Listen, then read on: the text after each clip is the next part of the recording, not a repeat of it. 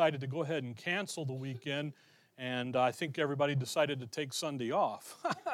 And that's okay, and we're glad you're here, and so forth, and we do rejoice in that in the study here, as we're going to continue looking at some things that we introduced last week. Colossians chapter number 1, let's start reading here in verse 9 and verse number 10. For this cause we also, since the day we heard it, do not cease to pray for you and to desire that ye might be filled with the knowledge of his will in all wisdom and spiritual understanding, that ye may walk worthy of the Lord unto all pleasing, being fruitful in every good work and increasing in the knowledge of God. Our Heavenly Father, as we come this morning and as we study your word, we're just looking here at these issues of wisdom and knowledge and understanding. We would do so really to remind ourselves of the importance of keeping our thoughts and our thinking in the proper place. In your name we pray, amen. As we started last week, we dealt with that issue about about where we get our information. We talked last week. We get it out of the King James Bible. We get it from the Word of God. And then as we begin to look at it, we also then saw last time that we get it from the Apostle Paul. And here in Colossians 1, Paul prays for three items that are very important for us, the issue of knowledge, wisdom, and understanding, that gold, silver, and precious stones. And I took you last time back into Proverbs and showed you those, where Proverbs 16:16 and Proverbs 20, I knew if I did that, I would not remember the Proverbs 20. I think it's verse 15. Let me look, hang on. Proverbs 20, verse 15, yes, okay? And Proverbs helps us begin to understand gold, silver, precious stone, wisdom, knowledge, and understanding, what they are. Now, in Ephesians 1, Paul's going to add one to that called prudence, and we'll talk about prudence here in a couple weeks. But what I just thought we would do this morning and next week is just look at wisdom, knowledge, and understanding. They're all three very related to each other, because wisdom, the skillful use of knowledge, would require you to do what? Have some knowledge, have to know some things, and then knowledge and wisdom, but then you have to understand what you know. So they're all intertwined. But if you'll notice in verse 9, he says, that ye might be filled with the knowledge of his will in all wisdom and spiritual understanding. So they're all intertwined together, and I just want to this morning take you and make you just really, as I look around the room, and I know most of you, just really to remind you of some things. Because as you begin to, where do you get your information from? You know, mainstream media, internet, and all the stuff that's going on out there, you know. You can lose yourself real quick. Well, I don't want you to lose yourself. I want you to stay where you need to stay. It's fascinating when we talk about wisdom and when we begin to think about wisdom. Come back with me to 1 Corinthians chapter number 1, or come over to 1 Corinthians chapter 1. And when you think about wisdom, this is a great passage by the Apostle Paul on wisdom and what's out there when we begin to talk about wisdom. In 1 Corinthians 1, if you look at verse 17, for Christ sent me not to baptize, but to preach the gospel, not with wisdom of words, lest the cross of Christ should be made of none effect. For the preaching of the cross is to them that perish foolishness, but unto us which are saved it is the power of God. For it is written. Now, it is written here, he's going to quote Isaiah 29.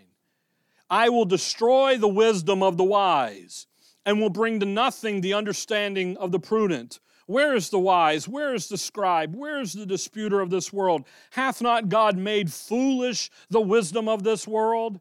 For after that in the wisdom of God, the world by wisdom knew not God. It pleased God by the foolishness of preaching to save them that believe. For the Jews require a sign, and the Greeks seek after wisdom.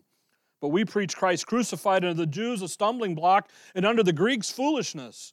But unto them which are called, both Jews and Greeks, Christ, the power of God, and the wisdom of God. Because the foolishness of God is wiser than men, and the weakness of God is stronger than men. Isn't that fascinating? Notice the bounce back and forth, the contrast between human wisdom, the wisdom of the world, and Christ's wisdom. Look, notice that verse there in verse 22, for the Jews require a sign and the Greeks seek after what? Wisdom. But then he says, when we preach Christ crucified, what do the Jews think it is? It's a stumbling block to them because you know what? He's theirs. He belongs to them. They stumbled over him. They rejected him. He's the rock of offense to them. But the Greeks look at, the world looks at you and I and says, you guys believe a dead Jew hung on a tree? What are you, fools? See, that's why he says to the Greeks, foolishness. You guys believe in human sacrifice? I never heard that one. I have. Oh, man, you do a little reading, you hear it. See, the world looks at us and says, you guys believe that Jew that walked over there 2,000-something years ago, he did this and he did that. And you know what we say? Yeah, we do, because who is he? He's God. And he's the power. But you've got this display here between God's wisdom and the wisdom of this world. We call it the lie program, Satan. Romans chapter number 3. Romans 3. Romans 1. Romans 1. Get my mind in the game here. Verse 25. Romans 1:25. Who changed the truth of God into a lie. He took the wisdom of God, the truth of God, and did what? He turned it into a lie and worshiped and served the creature more than the Creator who is blessed forever. That's what the Greeks say. The Greeks seek after wisdom. You know, you look at the Greek philosophies of the day and you look at all that, and you know what they do? They are the center of everything. Man is the center. He's the God. And you know what Paul says? You come back here to 1 Corinthians 1, and he says, you know what? You know what? The foolishness of God is what? Wiser than man. And the weakness of God is stronger than men. You think about when was God the weakest? Calvary. And yet, what did he do? He says, up from the grave he arose. He's not here. He's risen. Why do you seek the living among the dead? The angels asked the ladies. What are you doing down here? He's not here. You know, I know it's not Christmas time or Easter, but think about this stuff all the time. And you know what? The wisdom. Come over to 1 Corinthians 2. You see, there's a wisdom of God versus the wisdom of man, human wisdom, the wisdom of the course of this world. 1 Corinthians 2, verse number 6, Paul writing to the Corinthians, he says, howbeit we speak wisdom among them that are perfect. That issue of maturity. If you let your eye run back up to verse 2, he says, for I determined not to know anything among you save Jesus Christ and him crucified. All that Paul could do with the Corinthians is just give them the gospel. Look over at chapter 3. Chapter 3, verse 2. Well, verse 1, and I, brethren, could not speak unto you as unto spiritual, but as unto carnal, even as unto babes in Christ. I have fed you with milk and not with meat.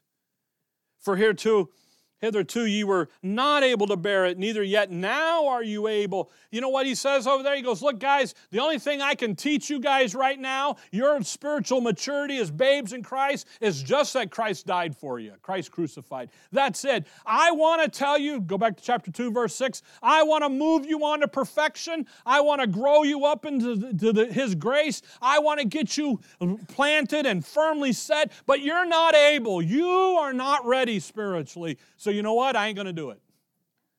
Paul is very careful never to violate the ministry of the Holy Spirit when it comes to the edification of the believers. He says, you're not ready. So guess what? Verse 6, howbeit we speak wisdom among them that are perfect, yet not the wisdom of this world, nor of the princes of this world that come to naught. You see, the wisdom of this world is connected to the satanic lie. There's a connection there. Verse 7, but we speak the wisdom of who? of God in a mystery. Even the hidden wisdom, that's what we're going to talk about, which God ordained before the world unto our glory, which none of the princes of this world knew. For had they known it, and the question is what is the it? The it is the hidden wisdom. They would not have crucified the Lord of glory. The it isn't Calvary. They knew about Calvary. Genesis 3, he starts that scarlet line all through Scripture.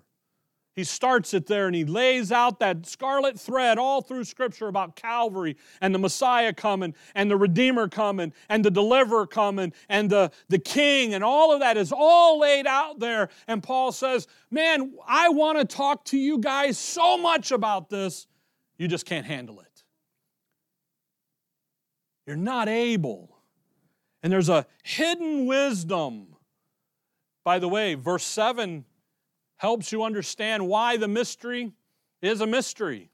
Verse 7 and 8. Why did he keep some wisdom hidden? Because if the adversary knew it, what would they not have done? The very thing that was needed to be done. They wouldn't have done it. If the fact that he was going to form the church, the body of Christ, and take over the heavenly places and put us up there in the government, by the way, that's the issue there in the end of verse 7, ordained before the world unto our glory. Where do we glory? In the heavenly places. If he'd have made all that known from the foundation of the world, guess what Satan would have said? Don't you touch a hair on his head. Leave him alone. But because he kept that information a secret. Again, he doesn't keep secret the fact that Christ is going to die. He keeps secret what it all means. Come back with me to Proverbs chapter number 1. Proverbs chapter number 1. So when we begin to talk here about wisdom, Proverbs 1, on your way get Ezekiel 28. Stop in Ezekiel 28. Ezekiel 28 and Proverbs 1 and Psalms 80. No, Ezekiel 28. Look at Ezekiel 28. Just real quick here. You have Lucifer described in verse 11, 12, 13, 14. Okay? Look at verse 3. Behold, thou art wiser than Daniel. There is no secret that they can hide from thee. One of the attributes of Lucifer was he was wiser than who? Than Daniel. There was no secret out there. There was God and then Lucifer. And yet what did God do? He kept a secret. He did the one thing that Lucifer could never find out, Proverbs 1, and he kept a secret. But what did he keep secret? Wisdom. Some wisdom. You know, in the Garden of Eden, when Lucifer shows up and he talks to Eve, you know, God could have really easily stepped in and just went, do over, start over. He could have easily, God has the might and the power. He spoke creation into place. He could very easily say, blank slate. You remember those Etch-a-Sketches?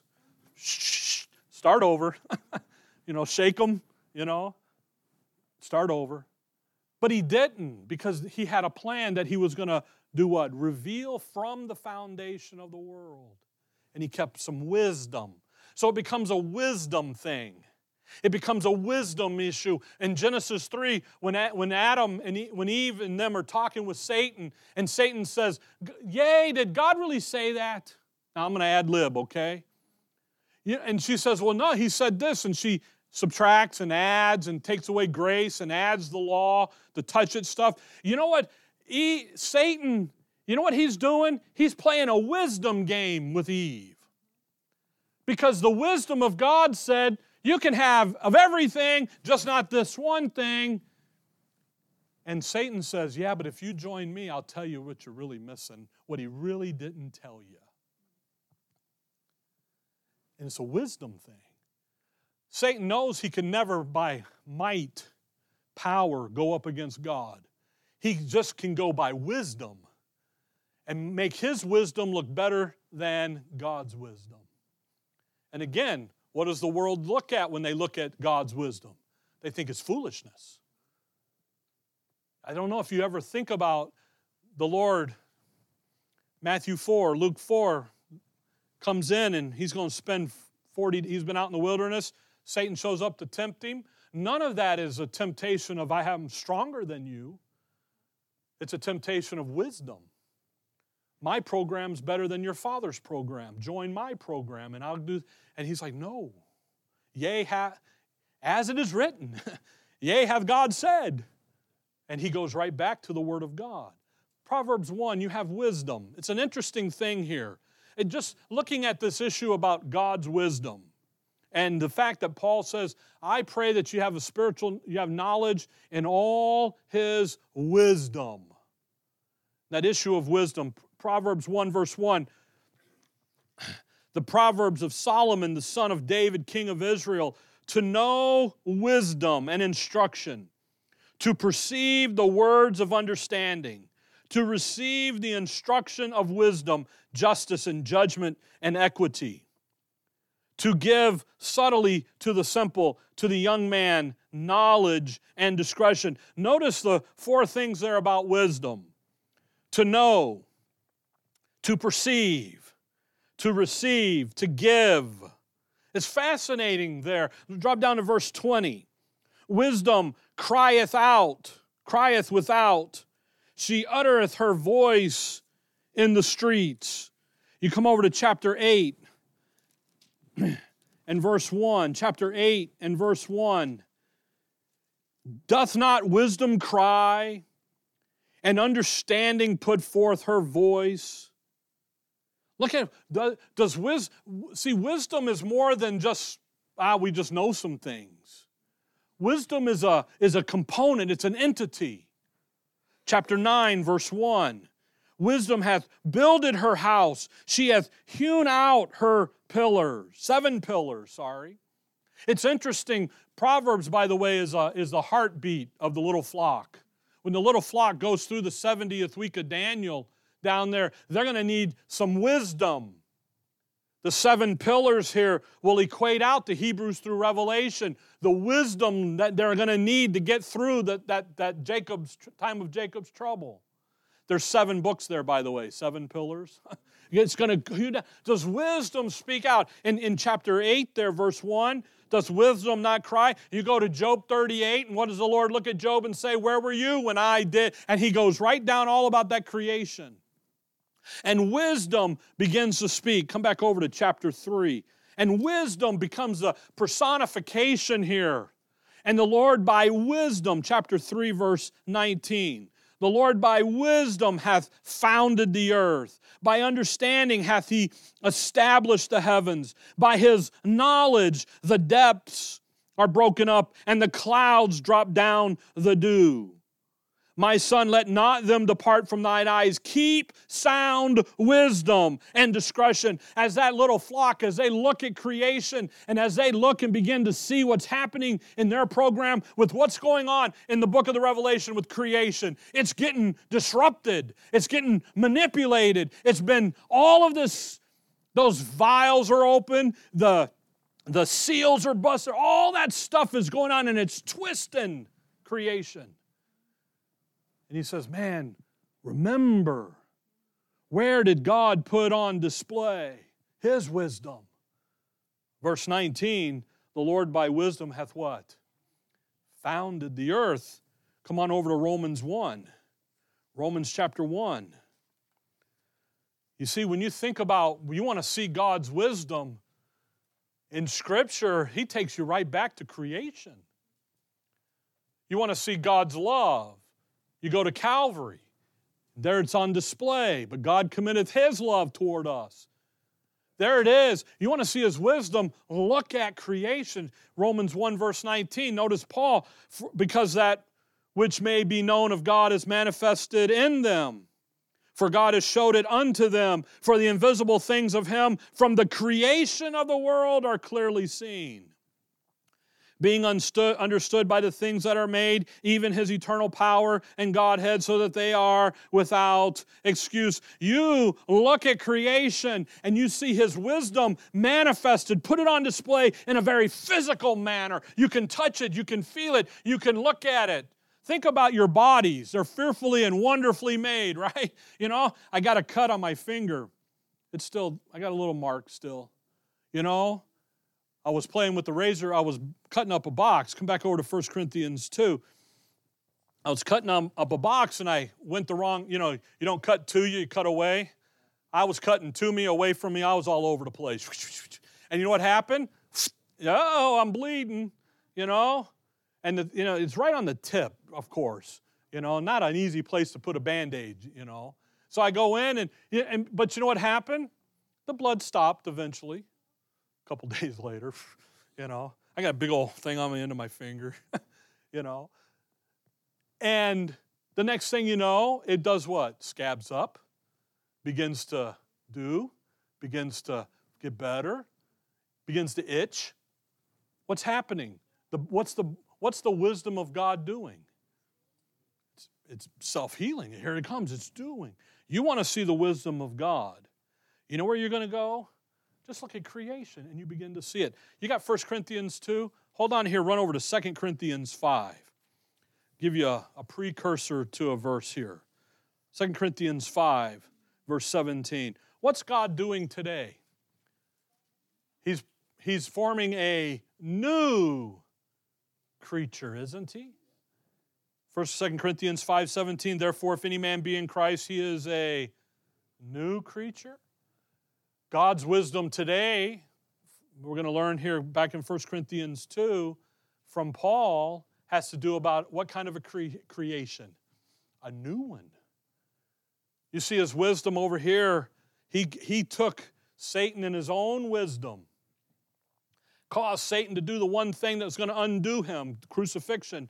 But he set his wisdom up in creation. He looks at Israel and he says, do you know why I created? And Israel is to say, yes, we do. Because it's all about, it's in their program. They're learning. When he looks at Job and says, where were you when I did this and where were you when that? You know what he's supposed to say? I wasn't there, but I know all about it and I know why. Because what was he going to do with Israel? Set Israel up as his nation in the earth. What's he going to do with you and I? Set us up in the heavenly places as his nation in the heavenly places. Okay? You all right? I hope you're already like 10 miles ahead of me. All right? Maybe not. Okay, maybe 5. Okay. 1 Corinthians 2. Notice, if you will, again, verse 7. But we speak the wisdom of God in a mystery, even the hidden wisdom. Again, which God ordained before the world unto our glory. The issue here of the hidden wisdom, and that wisdom that we speak, the wisdom of God that we're going to speak in a mystery. God put on display in creation his wisdom, but he kept some of that wisdom a secret. And the part that he kept a secret, he reaches over and through the Apostle Paul makes that known. And that becomes the wisdom that we're to know about. Come over to Ephesians chapter 3. That wisdom is what when Paul says there in Colossians 1, I want you to know, I want you to be filled with the knowledge of his will in all wisdom and spiritual understanding. Ephesians chapter 3, he says, here's the wisdom I want you to know. And I want that wisdom to fill you up and to control you and to be what guides and guards and moves your thinking and your decisions and everything that you decide to do. Look at Ephesians 3. Look at verse 1. For this cause I, Paul, the prisoner of Jesus Christ, for you Gentiles, if you've heard of the dispensation of grace of God, which is given me to youward, how that by revelation he made known unto me the mystery, as I wrote afore in a few words, whereby when ye read ye may understand my knowledge in the mystery of Christ, which in other ages was not made known unto the sons of men, as it is now revealed unto his holy apostles and prophets by the Spirit, that the Gentiles should be fellow heirs and of the same body and partakers of his promise in Christ by the gospel. He says he kept some of his wisdom secret. Now he's made it known. And the made known part is the part that now you and I are going to have to go and to live in, to know, to come to understand, to get the knowledge into us so that we can then by wisdom think and make decisions in life. If you come over to chapter 1, verse number 9 and 10. Chapter 1, hold on to 3. Chapter 1, verse 9, he says, having made known unto us the mystery of his will, according to his good pleasure which he hath purposed in himself, that, here it is, here's the mystery of the Father's will, that in the dispensation of the fullness of times he might gather together in one all things in Christ, both which are in heaven and which are on earth, even in him. There's the wisdom plan. We got a plan for the earth, we got a plan for the heavens. This one I'm revealing, this one I'm keeping secret. Paul says, I want you guys to understand this hidden wisdom and have an understanding of letting this wisdom be what rules and guides and functions and motivates you in life. Not this. Be over here. So I guess this side of the room, you're good for now. I'm going to get you in a minute, okay? Sorry, guys. Just hang on, okay? There it is. Now go back to chapter 3. Verse 7, wherefore I was made a minister according to the gift of the grace of God given unto me by the effectual working of his power. Unto me, who am less than the least of all saints, is this grace given, that I should preach among the Gentiles the unsearchable riches of Christ, and to make all men see what is the fellowship of the mystery. Making all men see what is the fellowship of the mystery, that hidden wisdom. Look at what God would have you and I do today. You come over in chapter 5 and you look here. You start reading in verse 22, first word, wives. Verse 25, husbands. Chapter 6, verse 1, children. By the way, children, obey your parents. That's the next one. Verse 4, fathers. Verse 5, servants. Verse 9, masters. Every aspect of your life, he says, here's a wisdom designed to run for you and to function and run your life, reign in your life in these areas. Look, if you will, just notice chapter 6, verse 5. Servants, be obedient to them that are your masters according to the flesh, with fear and trembling, in singleness of your heart, as unto who? Why do you work a job? And what attitude should you have on the job? Now, you work the job because you've decided to get married, have kids, and stuff. 1 Corinthians 7, Paul over there, people make fun of it and kind of hit. They should remain as him and not married, okay? But the thing of it is people, you get married. You decide to have a family. Then you got to have stuff. So what do you got the job to provide for your own, right? That's number one. Number two is to take care of the local assembly. Number three then is to take care of other people. 2 and 3 flip-flop, that's fine. But you've got doctrine, wisdom, information that never was. You know why Israel worked a job? Because they did work jobs. It was to prove that God would do what? Bless them when they kept the covenant. Isn't that interesting? I haven't yet to find in the Old Testament where he says, you need to work a job to provide for your own. Because in Israel's program, if they obeyed the covenants, who provided for them? He did. You and I don't have that relationship. You got to work. Look, so that's your attitude. How about wives and husbands? Look back at verse 21. Submitting yourselves one to another in the fear of God. If you have that issue of a servant's heart, submission one to another, then verse 22 to the end of chapter 5 becomes real easy to do. It's when you don't have the submissive heart one to another that things blow up in your face. So if you're in a marriage, yes, the husband's the head of the house. Yeah, we got that. He's the head and the wife. But there's an underlining attitude to have in all of that. And if you don't have that, then guess what's not running and working and reigning in your life? Wisdom. Parents, children, I love that. Obey your parents in the Lord, for this is right. Honor thy father. Children, obey. parents. Verse 4, and your fathers, provoke not your children to wrath, but bring them up in the nurture and admonition of the Lord. You know, parents as a team, because dad's not always there. Where's dad? Usually he's working. So mom and dad, parents, make a team to then teach the children to obey. We got those babies running around here. You know what they are? They are heathen. They are savages. I raised 3 of them. They're still savages. Okay? But you know what you got to do? You got to teach them. That verse 4, fathers, but bring them up. Bring them. You know what that means? It doesn't say send them. It says bring them. That means you're going to the local assembly. And what do? You grab that little savage by the ear and you bring him with you. You throw him in the arm bar lock and throw him in the seat and get him in there. The nurture and admonition of the Lord. Oh, what a great title. My title for the weekend, the conference, you know, we didn't have, was this passage, you know. But, you know, you say, oh, God, give me wisdom. How about this? Bring them up in the nurture and admonition of the Lord. I traced that back through when Linda came and said, you're going to be a dad. And I'm like, oh, boy, what is this? So I go back through, and you go back, and it traces all the way back to Abraham. Moses. Little boy and dad are out in the field working in the story back there. And Moses... And the little boy looks at dad and says, Dad, why do we do the sacrifices? Why do we go to the temple? Why do we do that stuff? Tabernacle.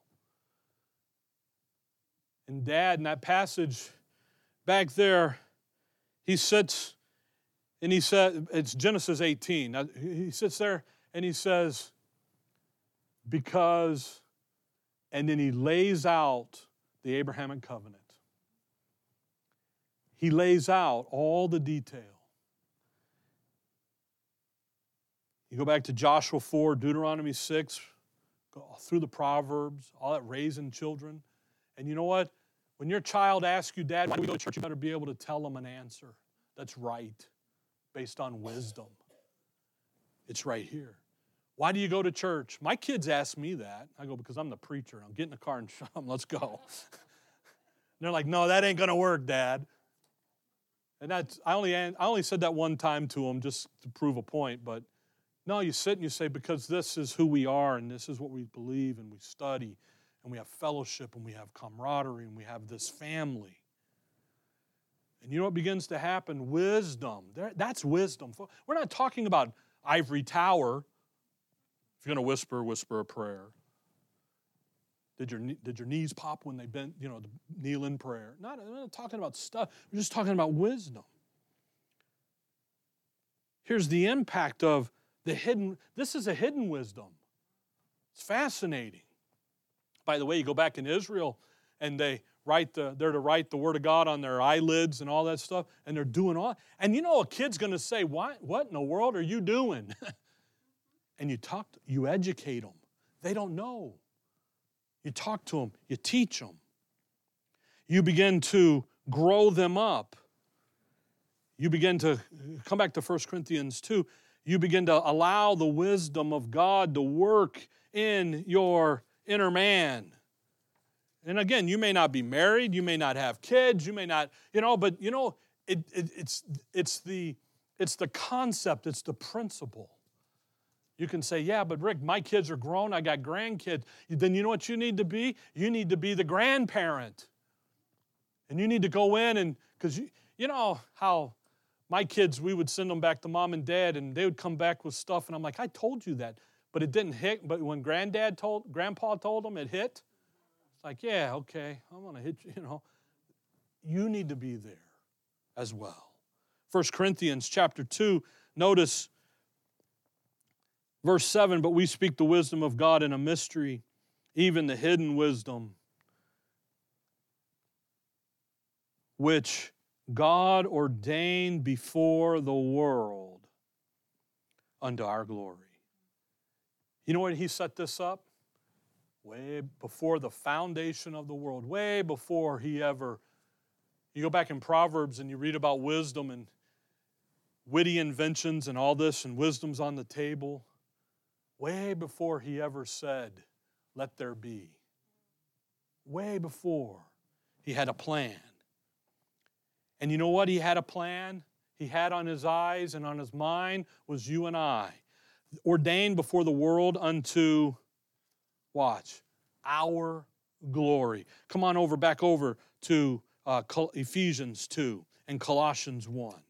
You see, folks, when we talk about wisdom, what's God do? You want to see his wisdom on display? Yeah, you can look at the physical creation and see it. Have you ever noticed a spider web out on a walk in nature and the sunlight hits it and it's the most beautiful thing you've ever seen? Not the spider, the web. Okay, the spider will freak you out. And you sit there and you go, God made that creature able to do that. And it's just beautiful. I don't go on many nature walks, but I do see them in the books. And it's like, this is, Arizona highways. Wow, it's just so beautiful. Wish I could get there next year, And you look at it, and yet, so you can see his wisdom. But man, you really want to see the hidden wisdom. Look at us, where he takes this ragtag bunch of creatures. And one day, what's he going to do? Colossians 1, verse 27, what's he going to do? He says, to whom God would make known what is the riches of the glory of this mystery among the Gentiles. He takes this bunch of ragtag group of dogs, heathen, savages, people who were aliens and without God, no hope, enemies, ungodly, without strength. And he says, I loved you, and I died for you. And because you trusted me, because you are justified by faith in his blood, I'm going to give you, which is Christ in you, the hope of glory. You've got a future that outweighs the past and the present, thousands and thousands to one. It's yours. Ephesians 2, verse number 7. Ephesians 2, verse 7. Ephesians 2, 7, that in the ages to come he might show the exceeding riches of his grace and his kindness toward who? Us. Who's the us? The Gentiles. The verse 11, the verse 12. That at that time you're without Christ, being aliens from the common, strangers, no hope, without God in the world. That's your condition. That's who you are. And what did he do? He says, you know what I'm going to do? I'm going to take you, and it's going to be Christ in you, the hope of glory. What wisdom. Boy, let's rest in that. Let's spend our time looking at that. That event, Colossians 2, that event where you and I go and we say, you know what, Lord, look at your wisdom here. Look at what you're doing. Colossians 2 I wrote down 14, but really start in verse 9. For in him dwelleth all the fullness of the Godhead bodily, and ye are complete in him, which is the head of all principality and power. I know we say, we're complete in him, but never not finish that verse. You're complete in the head of. You're not complete just in Christ. You're complete in the head of all principality and power. He is. Paul over there in Timothy calls him the potentate. He's the potentator. He's the top. Later down in chapter, or earlier, over in chapter 1, he says he has the preeminence. That's who we're complete in. That's whose wisdom we're to be saturated with. In whom also ye are circumcised with the circumcision made without hands. Here's a spiritual event that happened to you. Ephesians 2 over there just a minute ago, verse 11, you were called uncircumcised by the circumcision made with hands. Here's one without. Here's a spiritual one. In putting off of the body of sins of the flesh by the circumcision of Christ, buried with him in baptism, wherein also ye are risen with him through the faith of the operation of God who hath raised him from the dead, and you being dead in your sins and the uncircumcision circumcision of your flesh. Folks, you are dead. Think about the wisdom in that. You're in that Romans 6 condition. Your old man has been crucified. You have been set free from the control and the dominion of sin. The only reason why you live in it is because you choose to live there. What wisdom to look at you and say, I have set you free. Now go and live for me. Keep looking. Who hath raised him from the dead, and being dead in your sins and the uncircumcision of your flesh hath he quickened together with him, having forgiven you all trespasses. Wow, what wisdom to look over and say, you know what I'm going to do with that group of people? We're going to call them my body. It's going to be Jews and Gentiles. It's going to be the heathen, unsaved. I'm going to forgive them. And you know what they have to do? Absolutely nothing. How much energy does it take to believe God? No energy at all. You just have to believe Him. How much energy does it take to believe what Scripture claims to be? No energy. You just have to believe. Verse 14, not only am I going to forgive all their trespasses, I'm going to blot out the handwriting of ordinances that was against us, which was contrary to us, took it out of the way, and nailing it to his cross. You know what I'm going to do? I'm going to take that law, the law of God. He started giving his law to Adam in the garden on day one, or, well, 6th day Adam, the next day after the 7th. He started teaching Adam his law. It wasn't an if-then, but it was what needed to be done in his law, and he set those things in. And when Adam and Eve sinned in Genesis 3, he takes them over and teaches them animal sacrifice, shows them that. They teach the boys, Cain and Abel, and he's teaching them the law. And you know what happens? The Galatians says that the law was added because of the transgression. From Adam to Moses, sin was there, but the law did not impute sin, Romans 5. And then what happened with Moses? Uh-oh. Now we have God's law, but what do we have? An if and then to it. And from that moment on, Romans 3:19 says all the world was guilty. And you know what God said? In my wisdom, I'm going to take that new creature over there, that creation I'm creating, that new species of humanity, and I'm going to forgive them.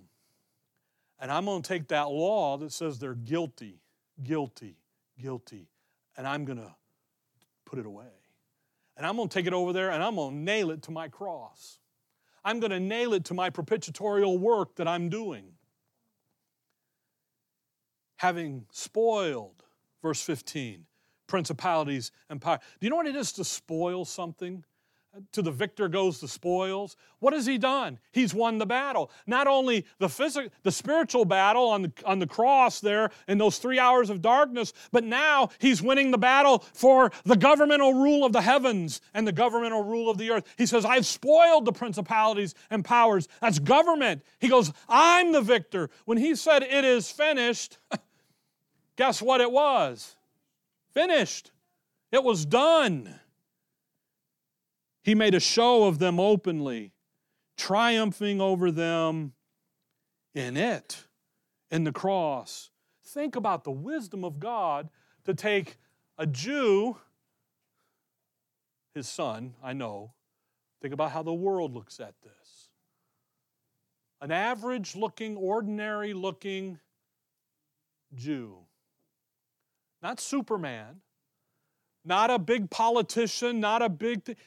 Cause him to have an earthly ministry, die and go hang on a tree, and then say everything I'm doing redemptive-wise is right there. And all you've got to do is believe him. Trust him. Yeah, but I want to do. That's human wisdom, isn't it? No, just trust him. And when you do that, come back to Ephesians 1. I'm going to do some things for you. I'm going to take that law that was against you and I'm going to blot it away. I'm going to nail it to the cross. I'm going to take your sins and your trespasses and I'm going to forgive them all. Your iniquities, we were talking about that last time. I'm going to forgive them all once and for all. It's done. And I'm going to give you a life to go live. And that life is going to start with you understanding Ephesians 1, verse 3. Blessed be the God and Father of our Lord Jesus Christ, who hath blessed us with all spiritual blessings in heavenly places in Christ Jesus. And then he spends the next verses all the way down to verse 23 talking about all of the spiritual blessings, your acceptance, your forgiveness. Can you ever imagine being able to say in verse 4, the end of that verse, being without blame? How many times do we always blame ourselves for something? And you know what he says? You're without blame. You're holy. You have a predestination. You got a destiny out there in glory. You've been redeemed. I've abounded towards you in all wisdom and prudence. I've given you the mystery of my... I've made all this known to you. Chapter 2. He comes in and he says, hey, first three verses, this is who you were. This is who you are now, verse 4, 5, 6, 7. By the way, verse 14 down to verse 22, here's what I accomplished at the cross. Here's what's really going on. I took you guys that were, Verse 13, but now in Christ Jesus, ye who sometimes were far off are made nigh by the blood of Christ. Because of the change in the dispensation, because I've changed how I'm impacting and dealing with mankind, guess what? I set you in a prime position, primo, far above all principality and power. You come into chapter 3, and he says, I had a plan, verse 1 to 12, and I made it known. And what I need you to do, verse 16, he would grant you according to the riches of his glory to be strengthened with might by his Spirit in the inner man, that Christ may dwell in your hearts by faith, and that you being rooted and grounded in love may be able to comprehend with all the saints what is the breadth and the length and the depth and the height, and to know the love of Christ which passes knowledge, that you might be filled with all the fullness of God. You know what I need you to understand is who you are in Christ, what I've done for you, chapter 1. Chapter 2, how I made it possible to do what I did for you. Chapter 3, here's the guy that you got to be paying attention to, the Apostle Paul and his writings. And here's the goal, and that's to have you to be able to comprehend what is the breadth, the length, and the depth, and the height, and to know the love of Christ, to get it all into that thick noodle head of yours, to have it reach down into your life. Chapter 4, verse 1, I therefore, the prisoner of the Lord, beseech you that ye walk worthy of the vocation wherewith ye are called. I gave you a job to go do. That information is to sink down and reach down into the depths of your inner man, and you're to go do and be the ambassador for me, for Christ. You're to go and do that. Chapter 5, verse 1, you're going to have a walk. Be therefore followers of God as dear children, and walk in love as Christ also hath loved us and hath given himself for us an offering and a sacrifice to God for a sweet-smelling savor. You're going to go have a walk. You're going to have a walk in love. Verse 2, verse 8, for ye were sometimes darkness, but now are ye light in the Lord. Walk as children of light. Verse 15, see then that ye walk circumspectly, not as fools, but as wise, redeeming the time because the days are evil. You know what you need to be doing? You need to be walking where you belong, where you're supposed to be walking. You look at the world around us today, come on over to chapter 6. You look at the world around us today, I tell you what, if you understand in your Bible, you should not be surprised that the world's in the condition that it's in. I was reminded of that this past week. You know why? Because you're redeeming the time because the days are evil. You know what the score is. Why? Because you've got the wisdom of God, that hidden wisdom. So you're walking right down through it. Follow that? Then you got chapter 6, verse 10. Finally, my brethren, be strong in the Lord and in the power of his might. There's a warfare. He gave us a warfare to win. It's going to come.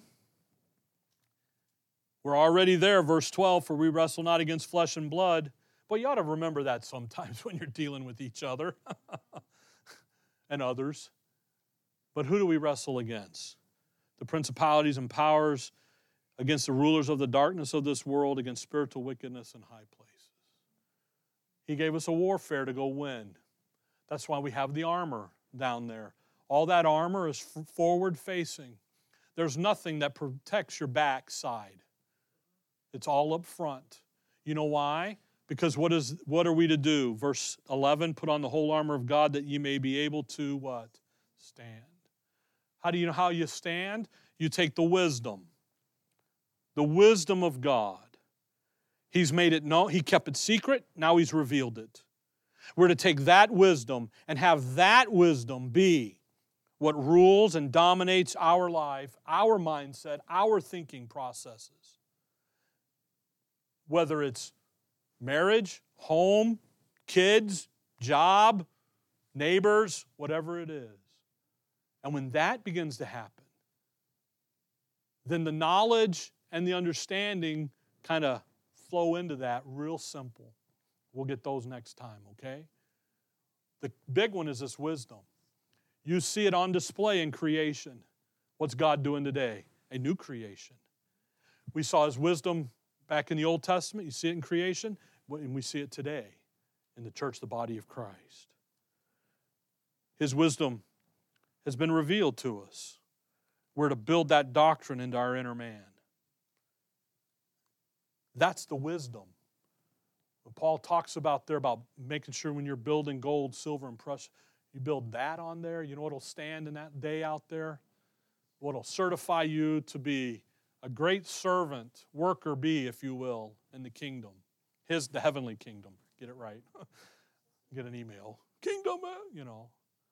The heavenlies build in that wisdom. Don't let your mind stray too far from that. And when it does, just kind of pull it back over. But if you're reading 3 chapters a day, you don't get very far. Okay? Bring it right back. All right? But that's the wisdom. Again, it impacts every detail of our life.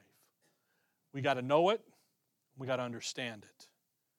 And then when we do that, we have that wisdom. Then we get the prudence. Okay? All right. Dear Father, we thank you for the morning, Lord. We thank you for your word. We thank you for everything that we have in your Son, that you've revealed it to us. You've made it known to us. And Lord, I just pray that it will become real in our lives. In your name we pray. Amen. All right. Let's stand. We'll be dismissed with the song. Thank you, guys.